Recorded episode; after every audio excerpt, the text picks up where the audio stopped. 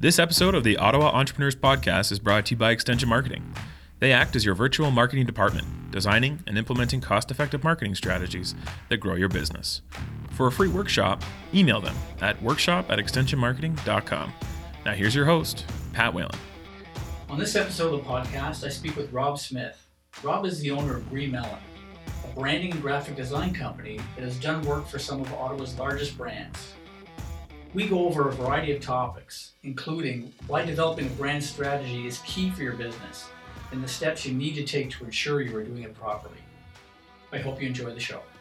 Hi, I'm Robert Smith, owner of Green Melon Inc., a local graphic design agency and branding uh, company. I'm also a local author, and I'm very excited to be here on Ottawa Entrepreneurs Podcast. Thanks for coming on the show, Rob. Oh, my pleasure. Thank you for having me here. Um, can you tell our listeners a little bit about yourself and Green Melon and what you're all about? Uh, certainly. Um, I'm the creative director and owner of Green Melon. We are a branding marketing agency. Primarily, we focus on retail and consumer engagement. So, in my industry, you either have B2B, business to business, or business to uh, consumer. We've chosen to focus on business to consumer. It's a very different approach uh, when you're doing communications, and it's something that we have been doing for years and we quite enjoy. Nice. Now, in the B2C space, it, are you restricted just to Ottawa or do you go outside of Ottawa? No, that's what's nice about the B2C space is that it, uh, even if you have Ottawa clients, their reach is much more broad. So we'll have clients that have products across Canada, across uh, North America, um, but also it gives us the opportunity to uh, get clients in other markets. So Toronto, uh, Montreal, uh, New York, into the States. Um, so when you have a specialty, in our case, uh, outside of just the uh, business to consumer, we also have a specialty within that sector being food and um, natural healthy foods. Um, so that gives us an expertise. So when we go to trade shows in Toronto or places like that, that we have that calling card that we use. Nice. So, how, how long has Green Melon uh, been in, in existence for? Green Melon will be going into its 15th year. Congratulations. Yeah, which is exciting. That is. That's yeah. a long time. It is. Yeah, any business it that can make it past that yeah. kind of three to four year we're, mark. Uh, we're, we're, a teenager now. yeah. oh. Uh, so I don't know how that's going to. That's great. And, and what were you doing before Green Melon? Before Green Melon, I owned another agency, a much larger agency that had grown to 20 people. Um, it was a B2C company, uh, sorry, a B2B company. Mm-hmm. And, uh, but it was more indicative of a lot of our competition, which is essentially a generalist. So whatever you needed in uh, design or graphics or branding, we would do it. Right. Uh, whereas the, the, the, dreaded full service agency model. Exactly, yeah, yeah, exactly. Yeah, so uh, you know, jack of all trades, right. master of none. Right. Really. Uh, so that's why um, I chose uh, to move Green Melon forward in a more focused uh, way that we could then be experts in a certain sector. So when you first started Green Melon, was it was it tough to have that niche carved out? Because I'm sure people would come at you with more traditional type work. Did you say no to it, or did you say yes to it initially until you could really establish your brand? Well, to begin with, we were lucky enough to have the Farm Boy experience uh, going into the uh, beginnings of Green Melon. I had spent many years building the Farm Boy brand at that point and having the experience of retail. Um, and so having that as a calling card or as a case study, um, it allowed us to really work within that sector. Uh, Farm Boy being such a um, a great case study and a great success story locally, um, it was a great way of opening doors for us. And again, within a certain sector and a certain expertise, um, and and it's been very you know helpful. I mean, you've got Farm Boy who have a lot of their own products certainly in the store, but they also have a lot of other suppliers, food suppliers uh, coming in, and it just allowed us a, a nice uh, entry or introduction. Nice. Was there a break between the two companies? Did you take a bit of time off between the two, or you knew after one, okay, I want to do this, I want to do it differently, and I want to get going right away? Yeah, I guess the genesis for me was when I sold uh, my first company to my business partner um, I was trying to decide what to do next, and it came down to two things. One was to either go back to school. I wanted to study industrial design at Carleton University because uh, I'm also a, a, product designer, designed products in the past. So I wanted to get more knowledge in that area, and I went so far as to meet with the dean with a portfolio, and her um, assessment and recommendation to me was, you have the work, you have the concepts, you have the ability.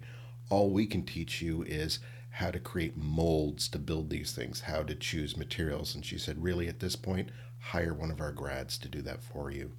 You're not going to gain anything more spending four or five years with us. Wow, great Which was advice. really great advice. fantastic Jeez, advice. yeah. So but let's be honest, she could have not that she would want to, but you could easily mislead somebody in that situation, or just not take enough time to understand what your what your skill set is, and say, oh yeah, this would be a great course for you. Wow, that's that's a really interesting story. exactly. So so I, I very much appreciated that. It was a great experience. And so starting Green Melon um, was the next phase. And it was also what I knew and how I could build. I knew how to build the business Right. and um, had some clients ready to go. So it was a quick transition doing that. And then, uh, you know, for the first number of years of Green Melon, I pursued some product design and trying to position Green Melon as uh, more of an idea-based company. Um, which drove my accountant and lawyers crazy. what idea? as I'm sure you- like, how do you sell that? What I don't understand, right? Um, but that it's always has been my um, motive behind this company is that we are an idea company. So when um, clients come to us, they have a problem that needs to be solved, and sometimes that problem is solved in the form of a trade show booth or in a uh, store display.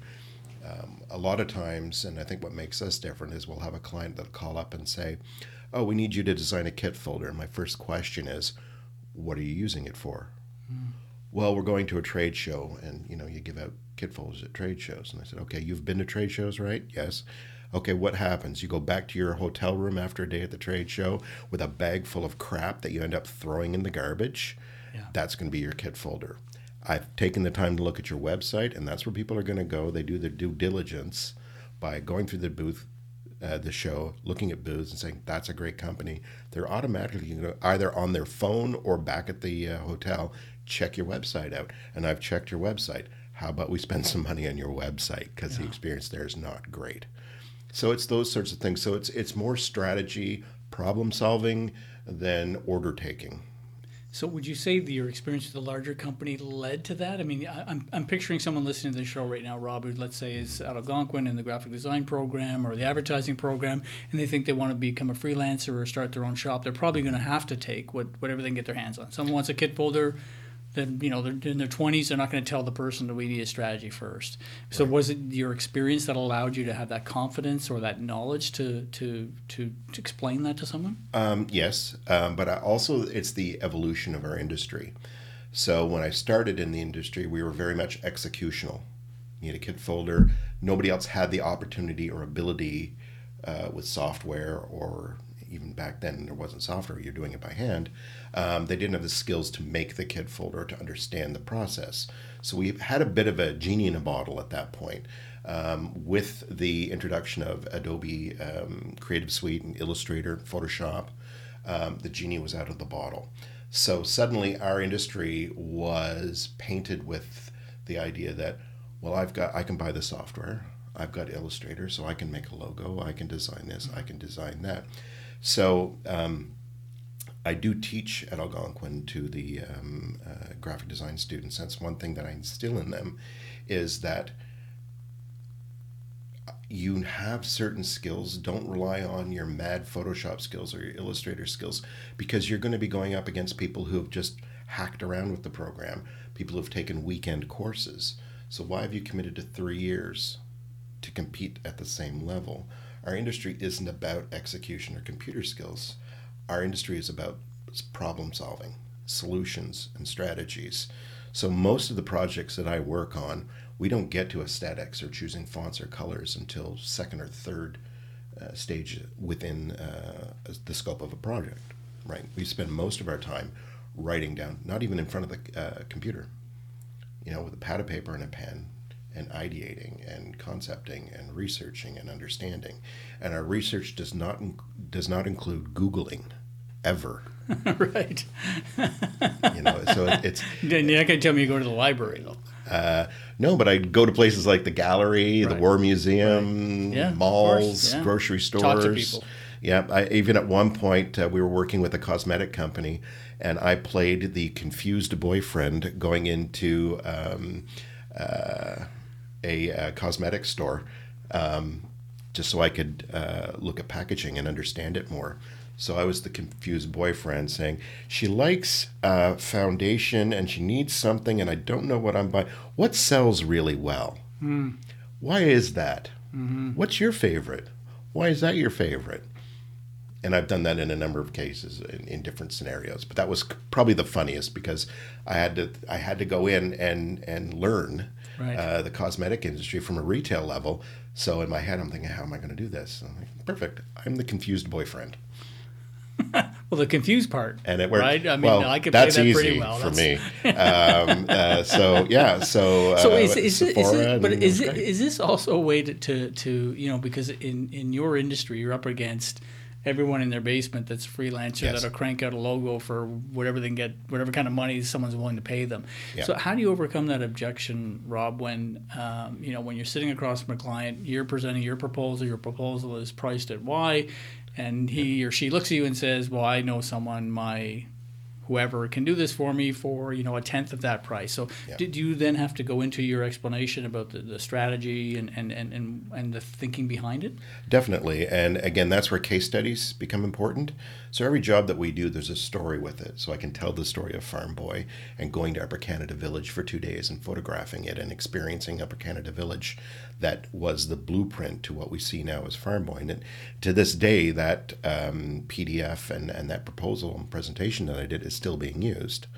So it's it's showing them and demonstrating them how this is a value add. And at no point am I talking about this was done in Adobe Illustrator and this was, and that question never comes up because they're always enamored about the story and the process and how it got to the result.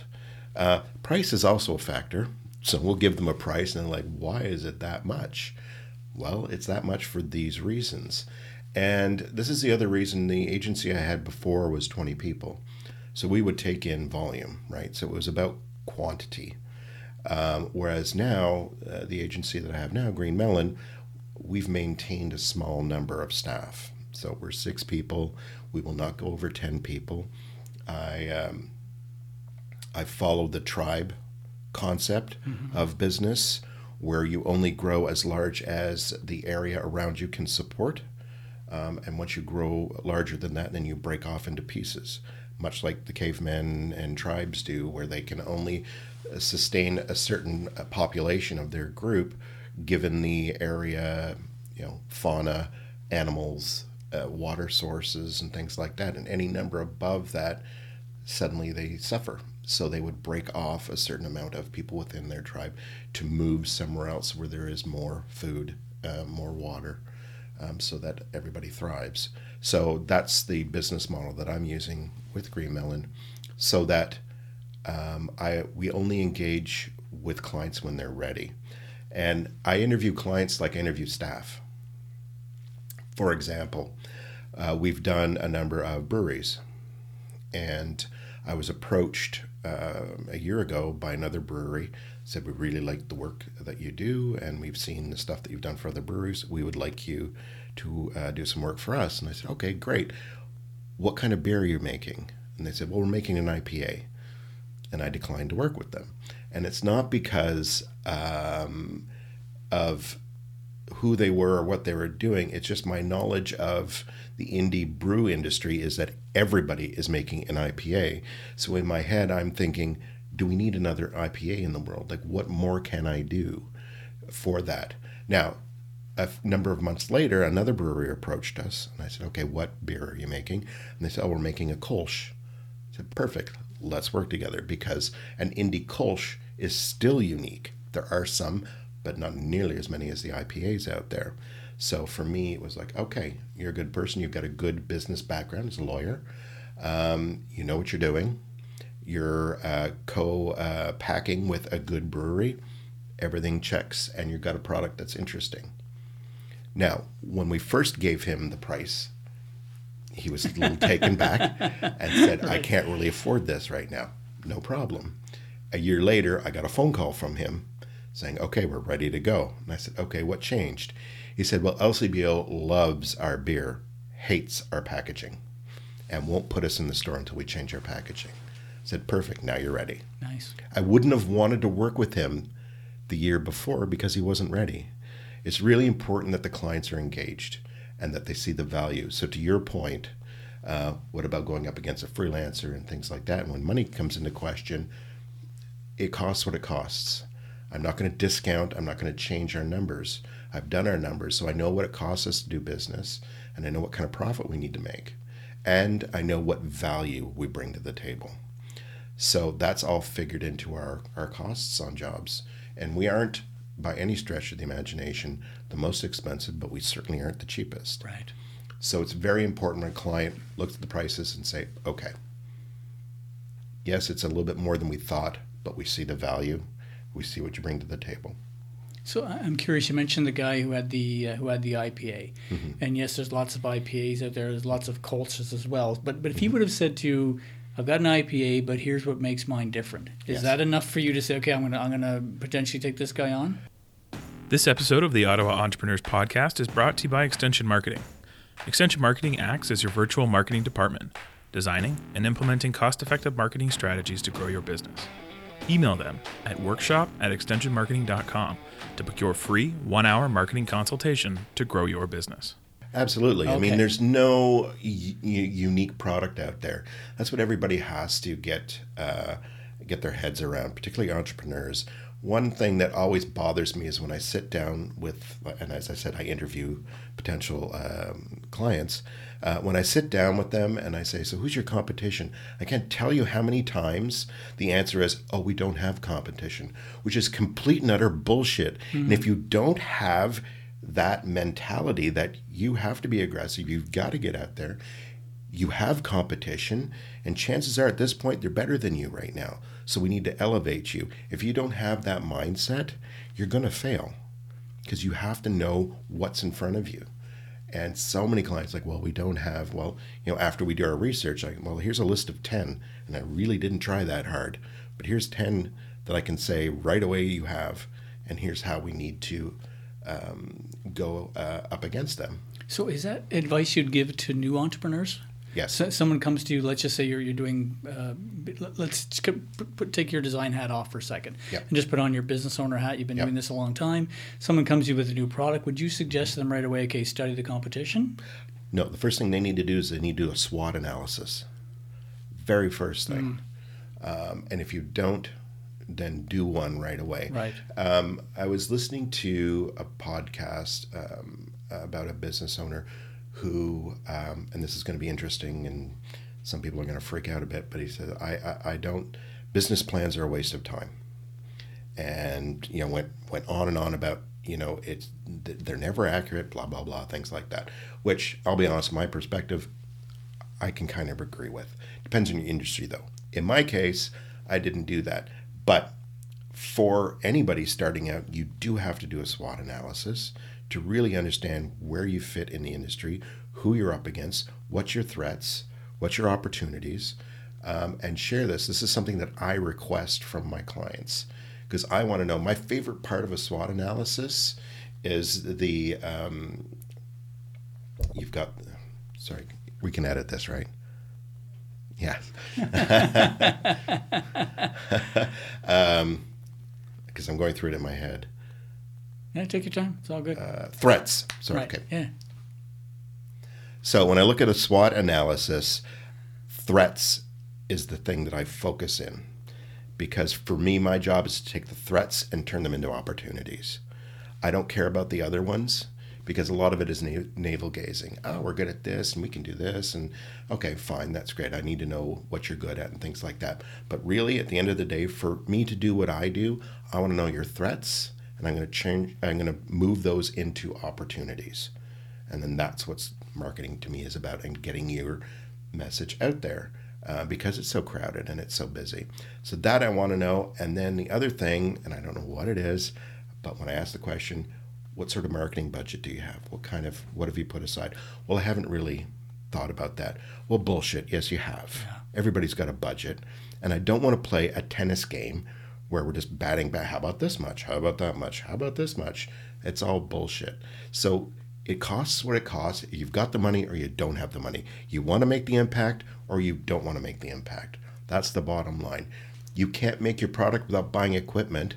So you're not going to do that whole bartering back and forth with equipment. Equipment costs what it costs. So does marketing. So does branding. And by the way, when you're considering an exit strategy, your equipment is used and very little value.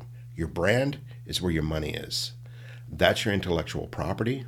You look at Burt's Bees, I use them as an example all the time. Love the Burt's Bees stories. Okay, Burt's Bees was bought by Clorox for a crazy amount of money. Clorox could have easily taken their lip gloss, reverse engineered it, made it probably even better in larger quantities, get it to a larger market, and really hit the market.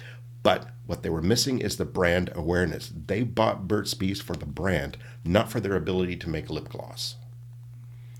And that's where your money is. So you've got to really consider that. And unfortunately, for the longest time, marketing, branding, and those elements were always put into costs like buying furniture for your office and rent and things like that, and not as an invested part of your business, which is what it is. If it's done correctly, it's going to be very valuable.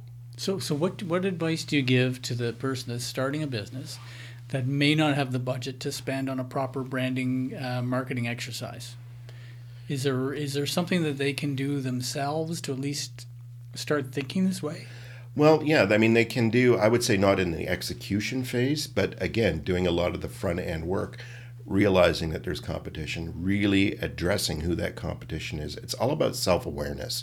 It's like your personal self awareness, it's your business self awareness. What are we good at? What are we not good at? You've got to look at things like, again, things that we consider is what's your price point? So we're looking at, uh, for example, we're working with a cider company right now. We're making a premium cider. So just right there, that defines how we're going to execute this. I haven't even looked at anything, I haven't researched, but the fact that you want to sell a premium cider tells me how we need to approach this. Now, I need to know what do you mean by premium? What do you intend to charge per bottle? So that when I go to the LCBO and I look at what everybody else is charging, let's say $4.99 for a bottle of cider or a can of cider. Um, no, I'm going to be charging $9.99. Okay, perfect. So you're going to be charging $9.99. That now tells me that we are not going to be in a can. We're going to be in a bottle. We're going to be in a beautiful looking bottle. We might want to up the volume inside. We might want to up the alcohol content. Like this, these decisions impact how you're perceived by the consumer and how we're going to market it. So right there in, in a very short amount of time, my client knew what he was doing. I want a premium cider. So that opened our doors. Now we're going to go this route. You do realize we're going to be doing bottles? Yes, absolutely. I've looked at uh, Prosecco, for example, and he started showing me samples of fine wines that he likes and things like that. Perfect. So that was that is an example of how this is a collaborative process. It has to be collaborative. So the client we're looking at entrepreneurs who want to go in this, is to be really aware of who you are as a company, how you want to be perceived, what's your value, uh, what you're going to charge, and these sorts of things, and that will help, you know, um, short circuit the system, I guess, in a sense. It just makes there a lot less preliminary work on our end that we need to do. We're still going to do research, but at least then we know what we're hitting at. It's like going to a car dealership and saying, "Yeah, I want to buy a car. How much is the car?" Uh, do you want a Volkswagen or a Porsche? right. So they both have four wheels. They both, they both have, have, a body. They have motors, wheel. and they'll right, get you there. Right. Right. How do you want to get there? Right. What options do you want? So it's very similar to that. Nice. So uh, switch gears here a little bit. You've recently written a book that is kind of outside of what you currently do for a living. Yes. Can you tell us a little bit about the book and about what you're, you know, how you uh, ended up down that path? Yeah. So the book is called The Frankenstein Condition, and it deals with self identity in this world of social media. Um, we're constantly inundated by people on our Facebook feed and various other social media, Instagram, and that. And, you know, the majority of people online are always posting the best you know, when they look their best, when they're eating the best food, when they're out in the best places. Like it's always great stories, right? And we all know that behind that, there's other crap that they're not talking about. Problem is, we see this constant feed and say you've got even even as little as 50 friends. You're going to see 50 great stories a day. Most of us have a lot more than 50.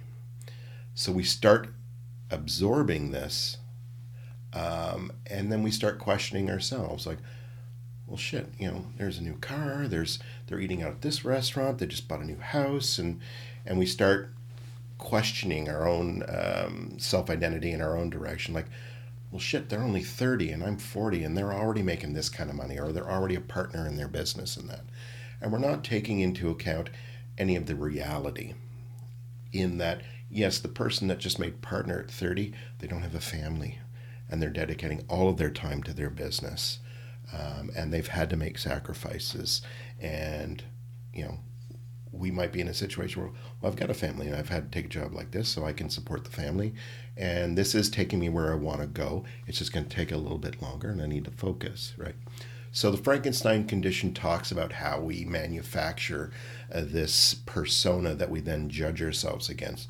Much like the monster, you know, Victor Frankenstein's concept and and drive was idealistic and positive. He wanted to fix death. He wanted to create something that we would have control over our death and that good people wouldn't die. So very idealistic, but and in doing that, he created this uh, creature that the parts that he gathered were all the best parts that he could find around him. So the idea was what he would end up with would be a perfect human and he would learn more and then he could then use this moving forward. And as we know, it went horribly wrong. Mm-hmm. And he created a monster, an abomination. And that's what we do. We just don't do it physically. It becomes this thing that we judge ourselves against. And it might as well be physical because its effects are strong and they create depression and they create anxiety. Um, and it's it's very real. Mm-hmm. You know, we're now seeing our first generation uh, in their 20s who grew up with that, and we're seeing the effects of it. Um, so, the book is my experience going through this, how I've diffused um, and taken apart, you know, my monster or monsters, um, they don't go away, but being aware that they are there allows you to take them for what they are. So you'll find yourself suddenly stopping, going, okay, that's my monster. Yeah, I'm going to dial that back. Mm. Um, and, now the book is beautifully illustrated. Can, oh, you, can you speak to the to the illustrator and, and a little bit of, of that story? Sure. Um, so uh, the first edition of my book is illustrated by Bernie Wrightson, uh, who's best known for his work with Stephen King. He's done illustrated versions of most of Stephen King's books. Uh, he also designed the creatures in the original Ghostbusters, and he himself created the Swamp Thing. That's his creation. So, a comic book artist, uh, an incredible illustrator. His work is is amazing. So, he took seven years um, and dedicated himself to illustrating Mary Shelley's Frankenstein, the original text, and the illustrations are works of art. And uh, as an artist and a child, and into horror as a kid, uh, I was very influenced by his work. So while I was writing my book, I had his illustrated um, Frankenstein in front of me as inspiration. So when it came time to design the book, I needed to find an illustrator, and I have lots of illustrator friends. So I was it was a matter of okay, who am I going to use? And I stopped and thought, well, and this is one of the things I talk about in the book. Um, well, why don't I just reach out to him? I mean, if he says no, that's the worst case scenario. I'm back to where I started, anyways. So five emails later, he said, "Yeah, go ahead, use my illustration." You must have been shocked. I was blown away. Uh, because I assume you had no previous connection to him, correct? Not at all. I defined him through social media, and reached out to him through uh, it was either Twitter or Facebook. I can't remember which one. Uh, got his email address, connected with him, and then we started speaking by email. But it only took five five emails. And he said, Yep, go ahead and use it. So I managed to get the rights for 500 of my first edition books. all electronic media and advertising that I would need uh, for the book.